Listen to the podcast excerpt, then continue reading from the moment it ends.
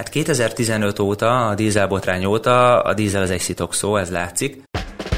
Üdvözlöm, ez itt a Concord Podcast. Egy műsor, ahol a Concord munkatársai minden héten alaposan megmondják véleményüket pénzről, gazdaságról, politikáról és mindarról, amit egy Concordos nem hagyhat szó nélkül. És itt hívnám fel arra a figyelmet, hogy egy borzasztóan rossz trend kezd elindulni. Tartson velünk! Személyautók megvásárlása napjainkban egyre bonyolultabb döntés eredménye. Még 20 éve jellemzően abban kellett dönteni, hogy benzin vagy dízelmotorral szerelt gépkocsit vegyünk, mára ez a Matrix egészen valószínűtlenül sokváltozós lett. Tovább bonyolítja a helyzetet, hogy a különböző országok különböző ütemben és módszerekkel akarják visszaszorítani az általuk legszennyezőbbnek ítélt autótípusokat. Azt gondoltuk, hogy éppen ezért érdemes áttekintenünk, mire kell figyelnie ma Magyarországon annak, aki új vagy használt autó vásárlás előtt áll. Nagy Bertalannal a Concord privátbanki üzletfejlesztési igazgatójával beszélgettünk. Én Vidovszki Áron vagyok a Concord lakossági és rezsi igazgatója. Szevasz Berci! Szevasz Áron! Milyen autót vegyen ma egy kétgyerekes, négyfős család, ha mondjuk 6-7 évig szeretné használni? Ezt a kérdést viszonylag gyakran meg szoktam kapni, és egy nagyon picit messzebbről indulnék a válaszsal, de ígérem, hogy erre konkrét választ fogok adni. De alapvetően azt kell nézni, vagy azok a kérdések szoktak ilyenkor elhangozni, ugye most már nem csak az, hogy benzin vagy dízel üzemű autót vegyenek, hanem hogy belső égésű, vagy most már itt az idő, hogy elektromos autót vegyenek, és amúgy miért mekkorát. Ilyenkor azt szoktam mondani, hogy nagyon sok a zaj jelenleg a médiában, és úgy gyakorlatilag mindenhol, Pont azért, mert, mert elkezdtek azok a hírek szállingózni, hogy kitétják a belső égésű motoros autókat a belvárosokból, hogy, hogy dízelt igazából már nem lehet majd használni pár éven belül, és gondoltam, hogy egyből itt az elején akkor egy kis tiszta vizet öntenék a pohárba.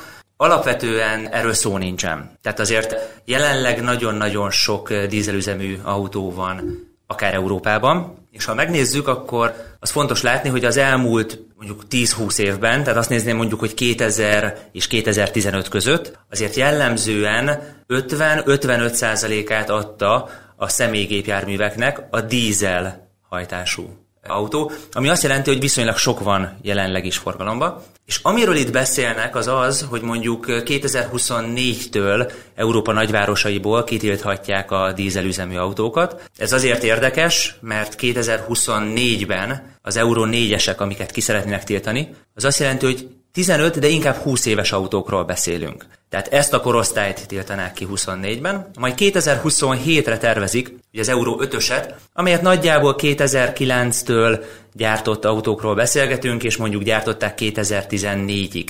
Tehát akkor 27-ben az akkor 14-15 éves autókat tiltanák ki, és tényleg mondom, csak a nagyvárosok belső gyűrűjéből, ami azt jelenti, hogy Például Magyarországon nyugodtan lehetne használni ezt az autót, akár napi ingázásra, csak mondjuk a belvárosban mondjuk lehet, hogy az ötödik kerületben nem tudok vele behajtani, vagy esetleg, ha lesz majd mondjuk egy behajtási díj, akkor mondjuk én nekem extra díjat kéne érte fizetnem. Tehát ez nem azt jelenti, hogy holnaptól akkor nekem azon kell gondolkoznom, hogy kapok-e még egy forintot is azért, hogy nekem van egy dízelautóm, az ugyanúgy eladható lesz. Nyilván már másabb kereslet lesz rá, nem bárkinek lesz jó ez az autó, nem bárki tud ilyet venni, nem bárki bármire tudja használni. Tehát először is megnyugtatni mindenkit, hogy a dízel autók, pláne amik most azért mondjuk Euró 6-os normával mennek, azok nagy valószínűséggel 15 évig még mondjuk jók lesznek. 2030 előtt semmilyen korlátozást nem látok ezekre. Szóval teljesen világos, akkor azt mondod, hogy jellemzően mindig az adott időszakban a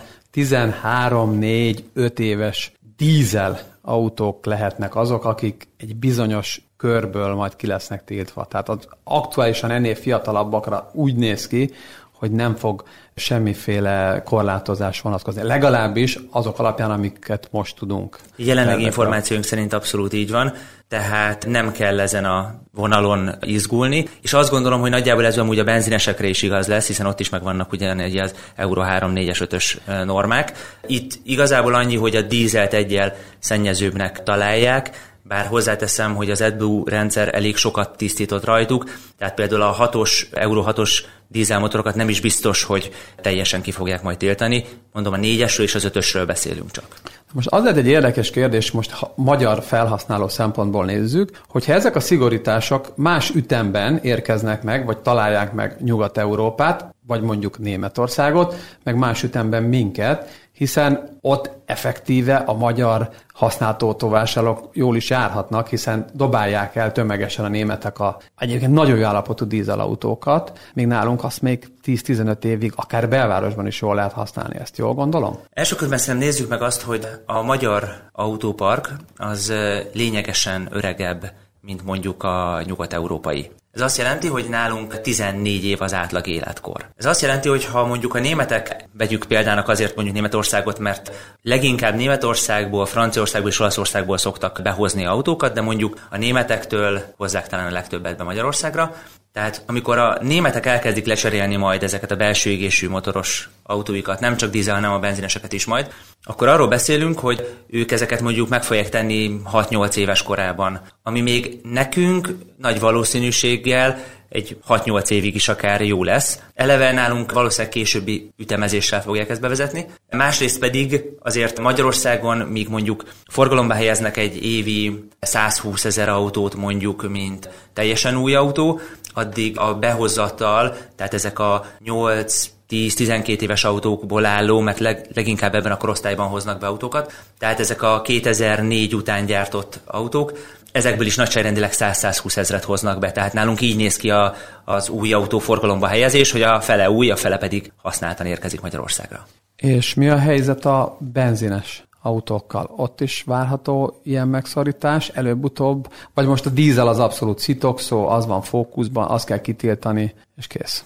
Hát 2015 óta, a dízelbotrány óta a dízel az egy szitokszó, ez látszik. Bár erre is majd mindjárt hoznék egy érdekes példát, de ha itt tartunk, akkor azt gondolom, hogy maguk a belségésű motorok, azok most kapnak egy negatív marketinget, egy a presztízsük az mindenképp romlott ilyen szempontból. Ami érdekesség, hogy ugye kiemeltem Németországot, hogy onnan hozunk be használt autót, de például északi országokban, akár Norvégiában nem ritka, hogy egy adott hónapban már jóval több elektromos autót helyeznek forgalomba, mint belső égésű motorost, sőt, pár éven belül akár 100%-ot közelítheti majd a új autóértékesítésben, tehát még akár onnan is jöhetnek majd hozzánk autók. Továbbra is azt gondolom, hogy ha a technológiát nézzük, akkor elébe rohantunk valaminek, megijedtünk 2015-ben a dízelbotránytól, amit egy picit kitérnék rá, én ezzel alapvetően hangsúlyoznám, nem értek egyet. Szerintem a dízel motor és maga a technológiája kifejezetten jó. Nem véletlen, hogy ezek az autók ilyen közkedveltek lettek. Kifejezetten jó nyomatékkal rendelkeznek, tehát jól autózható, utazóautókról beszélünk. Ezeket arra találták ki, hogy az autópályán akár napi 50-100 km-es ingázásokat megteszek. Most már több autógyártó úgy reagál erre, hogy például ebből csinál, ebből a technológiából hibrid hajtású autót, ami azt jelenti, hogy egy kisebb elektromotort helyez mellé, és ezzel például akár egy tökéletes családi autó is lehet, hiszen a városban akár teljesen elektromosan tudok járni, 30-50 kilométert, viszont hogyha elmegyek a nagymamához 200 kilométerrel arrébb, akkor hétvégén én ezt egy nagyon olcsón üzemben tartható, akár 4-5 litert fogyasztó dízelautóval meg. Várj, de most a plug-in hibridet mondod, vagy a, vagy a klasszikus hibridet? Nem, ez a dízelek esetében a plug-in hibridről beszélek, uh-huh. amikor egy külön elektromotort is beleszerelnek, azaz uh, tud teljesen elektromosan menni, hiszen este feltöltöm, 30-50 km tud ebből megtenni, de amúgy van benne egy belső égésű dízelmotor. Évekkel ezelőtt már kérdeztem én is autóipari szakembereket, hogy mit javasolnak erre a típusú felhasználásra, és, és nagyon sokan mondták akkor ezt a plug-in hibrid kombinációt.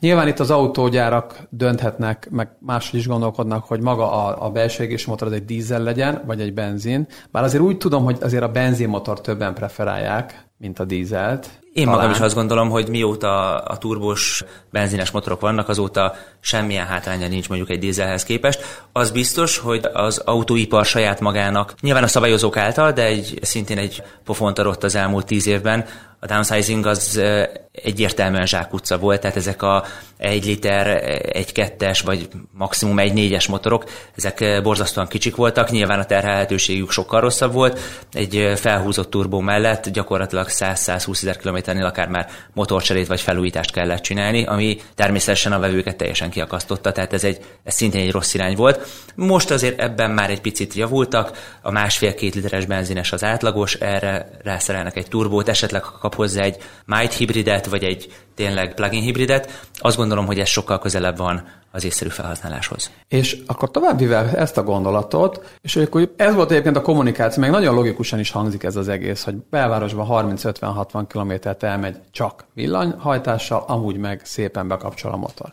És aztán nem tudom, hogy kinek volt ilyen megélése, vagy hány embernek, tehát ott akár Magyarországon is ez a megélése, hogy amikor mondjuk elment megnézni egy ilyen autót, vagy esetleg kipróbált, akkor Először volt egy rácsodálkozás arra, hogy ez az akkumulátor, ami a pak, ami jár hozzá, nélkül, azért jó sokat elvisz a a csomagtérből, ami mi nekünk magyaroknak azért nagyon fontos. Tehát mi azért úgy szeretünk, hogy van csomagtér, mert be tudunk pakolni mindent. Tehát, és ez szerintem nem is fog változni. Ez volt az egyik ilyen rácsodálkozás. És aztán a másik, hogy esetleg úgy valaki úgy tényleg hosszabban ki tudta próbálni, akkor azért az volt a másik dolog, hogy az ígéretekhez képest, ha mondjuk ígért egy gyár 70 kilométert, és mondjuk esetleg az télen mínuszfokokban volt, akkor az lehet, hogy 20-30 kilométer volt. Tehát, hogy amit effektíve ki tudott használni, és akkor a kedvenc még... témámat feszegeted, és, és, hiszen és a fogyasztáshoz eljutott. És akkor, és akkor ugye azt érezte, hogy hű, hű, hű, hű, ú, iszonyatosan nagy lelkesedéssel én belevágnék ebbe, mert hogy mennyire környezettudatos vagyok, stb. stb.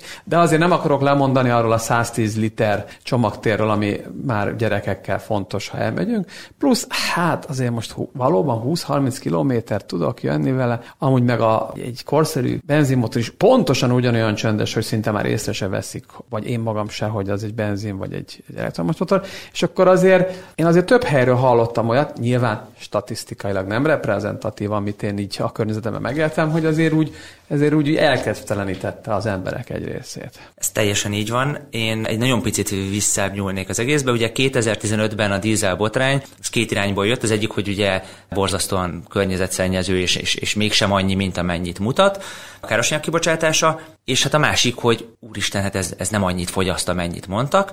Itt arról beszélgetünk, hogy mondjuk egy katalógusban fel volt tüntetve mondjuk 5,5 liter, amit nyilván nehezen hittek el egy másfél tonnás autónál, de mondjuk ez volt stabilan 6-6 és fél, nagyon-nagyon durva esetben mondjuk 7 liter. Ez azt mondhatjuk, hogy egy 20%-os mondjuk többletfogyasztás. Teszem hozzá, hogy nagyjából reális volt ez a fogyasztás, tehát ez nem egy extra fogyasztása, magában a prospektusban szerepelt nagyon alacsony. Ezt én megértem, hogy a károsanyag kibocsátás miatt fontos, viszont amikor egy elektromos autónál mondjuk arról beszélünk, hogy a 300-350 megtehető kilométer, mint hatótáv, az ha éppen picit hidegebb van, ha éppen nem 110-zel megyek az autópályán, hanem 130-al, akár drasztikusan 30-50 százalékkal tud csökkenni, akkor amíg nekem nem kell teljesen, vagy nem kell egy olyan áron kifizetnem ezt a töltést, hogy adott esetben én odaálltam egy ilyen kúthoz, és ki kellett konkrétan pénzbe fizetnem ezt a feltöltést, akkor lehet, hogy kevésbé zavar. Mert esetleg a napkollektorról ment otthon, és nem is figyeltem, hogy amúgy mennyit töltött. Viszont amint arról fogunk beszélni, hogy mondjuk egy társasházban lakik valaki, ahol nem tudja tölteni, és neki oda kell állni egy kúthoz, egy oszlophoz, egy töltőoszlophoz, ahol adott esetben ki kell fizetni ezt a mennyiséget, akkor nagyon árgus szemekkel fogja figyelni, hogy abból a 20 ezer forintból mondjuk 300 kilométert tudott megtenni, vagy 150-et. És innentől kezdve ez nagyon nem lesz mindegy. És én ezért gondolom azt, hogy maga az elektromos autózás az nagy valószínűséggel egy zsákutcája, vagy, vagy, vagy semmiképp nem a, a végső célja lesz majd, a végső felhasználási módja lesz ennek az autózásnak. Sokkal inkább hiszek abban, hogy hibrid vagy plug-in hibrid technológia lenne a megoldás. Ahogy említetted, jóval kisebb a kupak is, amit ugye be kell tennem egy ilyen autóba, és hát amiről nem nagyon szoktak beszélni, de mindenképp meg kell említenünk, borzasztóan fontos és környezetbarátok vagyunk, és ezért vigyázunk a földre, megóvjuk, ezért elektromos autót veszünk. És egyedül járunk a városban egy két és fél tonnás autóval. Higgyük el, azt a tömeget, azt mozgatni kell. Ehhez energia kell. Innentől kezdve ez nagyon-nagyon nehéz lesz bebizonyítani, hogy ez még környezetbarát is. De arról meg nem akarunk lemondani, hogy tetszik a terepjáró, tetszik a, az SUV forma, tetszik, hogy kicsit följebb ülök, de hát azon már nagyobb kerékkel, ahhoz plusz súlyokat jelent. Egy SUV nem kevés esetben több száz kilóval nehezebb, mint a hasonló kategóriás, akár mondjuk egy kombi autó. Egy elektromos autónál ez még rádob akár 3-4 száz extra kilót, ami azt jelenti, hogy egy 3-as BMW kombi, vagy egy mondjuk egy X3-as kinézetű, ez a iX3-as, ugye, ami most már teljesen elektromos, a kettő között akár 500 vagy akár még több kilogramm különbség lehet. Azért, ha azt nézzük, hogy 30%-kal vagy akár picivel többel nehezebb ez az elektromos autó, akkor könnyű kiszámolni, hogy nehéz lesz, hogy ez a fogyasztás hosszú távon olcsóbb legyen, vagy kevesebb legyen, mint amennyi amúgy a, a benzines, kisebb súlyú és kisebb légellenállású 3-as BMW lenne. Értem, tehát két dolgot is mondtál most. Egyrészt, hogy te nem gondolod azt, amit én egyébként gondolok, hogy a plug-in hibrid elterjedése lenne az előszobája annak, hogy egyre nagyobb elterjedtsége, meg használtsága legyen a teljes elektromos autózásnak, mert én, én még hiszek, de ezek szerint azt mondod, hogy az nem. Hát nem, a plug-in hibridben hiszek, csak azt gondolom, hogy nem kéne tovább lépni nem a teljesen elektromosra. Nem kéne tovább lépni, hogy a teljesen elektromosra, és a másik, meg hogy a másik ügy, ami igazából szinte, hát majd, hogy nem hajtásfüggetlen kérdés, és az inkább már egy fogyasztói mentalitás, vagy egy, vagy egy Attitűd. attitűdnek a kérdése, hogy azért azzal mindenki jó, ha szembesül, hogy két és fél tonna mozgatásához, főleg nem 20 km per óra sebessége, hanem mondjuk 120 km per óra, vagy 140 km sebességgel sokkal több energiára van szükség, ami amúgy meg teljesen független attól, hogy ezt elektromos árammal, benzinnel vagy dízellel hajtjuk. És itt hívnám fel arra a figyelmet, hogy egy borzasztóan rossz trend kezd elindulni. Ugye a dízel az egy szitokszó, ezáltal a két-két és fél tonnás luxus terepjárók, amik itt futkároznak ugye a belvárosban, mert ez ugye az SUV az közel sem arra kell, hogy a hegyre menjek föl, hanem arra, hogy ebben érzem jól magamat. Tehát ebben a két-két és fél tonnás autóban már nem veszek dízelt, mert úristen, hát mit gondolnak rólam, hogy én mennyire környezetszennyező vagyok, hogy dízelt veszek. Ezért megveszem a három literes vagy négy literes benzines motorral, mert hát igazából azt a két és fél tonnát ugye kell, hogy valami hajtsa, és már is ott fogok tartani, hogy ez az autó, ez bizony megeszi a 15 vagy akár 20 litert benzinből, tehát ez biztos, hogy nem a környezetvédelem irányába fog minket vinni. Továbbra is azt gondolom, hogy igenis egy, egy dízel autónak ha jó terepre választják, akkor ez egy kifejezetten jó választás, csak nem a városban kell vele pöfögni. Továbbra is azt gondolom, hogy az elektromos autózás egy fantasztikus dolog, csak teljesen másra találták ki, mint amire mi használni próbáljuk.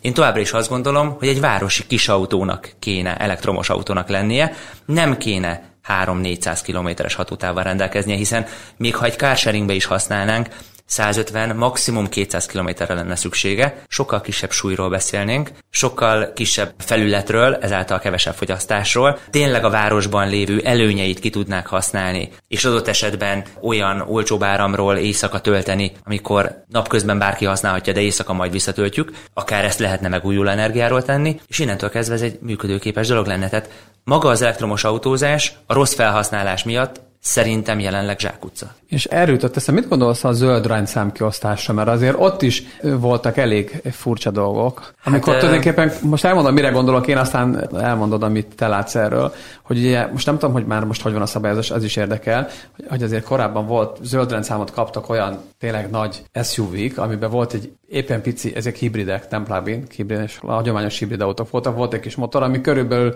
annyira volt elég, hogy talán ki tudtál belőle elektromotor segítségével mondjuk ki tud találni a parkolóból, és utána azon nyomba bekapcsolta a nagy motor, és aztán ez kapott egy zöld rendszámot, és vígan mehetett ott, ahol a zöld rendszámosok mehetnek. Igen, saját tapasztalatom, hogy volt szerencsém ilyet vezetni. Itt már luxus autóról beszélünk, kifejezetten nagy autó volt, és mikor ezek bejöttek ilyen 2016 környékén, hogy már zöld rendszámot tudtak kapni, az a típus az pont egy, egy plug-in hibrid volt, és akkor akkor még azt mondták, hogy 30 km tud megtenni. Teszem hozzá, egy 3 literes V6-os benzines motor volt amúgy magában az autóban.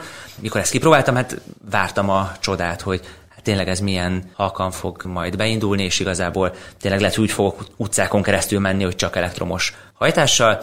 Beraktam erbe a váltót, ráléptem a gázra, és amint elkezdtem tekerni a kormányt, hogy elkezdeni kitolatni a parkolóról, nagyon szép V6-os hang felmordult, és onnantól kezdve én többet nem mentem Aha. teljes csendbe, pedig vezettem nagyjából egy negyed órát, fél órát az autót, tehát volt egy olyan élményem, hogy annak ellenére, hogy ez az opció benne volt, hát gyakorlatilag maximum csak besegíteni tudott. Én azt gondolom, hogy ez sem az a felhasználási mód, amire szükség lenne. Egy érdekességet szeretnék még elmesélni, ugye az autók súlya, amivel mostanában keveset foglalkozunk, de hát igazából az egyik legfontosabb lenne a fogyasztás szempontjából. Ugye az autógyártók az elmúlt 20 évben nagyon sokat fejlesztettek, nagyon sokat költöttek arra, hogy az autónak nagyon sok eleme ma már műanyag. Sokszor olyan elem is, amire mi nem gondolunk. Tehát persze az, az tudjuk, hogy a lökhárítók ma már műanyagok, de például nem biztos, hogy gondolunk rá, hogy egy, egy csomagtérajtó is műanyag tud lenni, vagy akár az első sárvédőívek műanyagok tudnak lenni. Ezeket a legtöbb ember, amikor először megtöri az autóját, akkor jön rá, hogy jé, ez nem úgy tört, mint ahogy szerinte kellett volna egy fémnek, és akkor rájön, hogy a, a burkolat az igazából műanyag volt.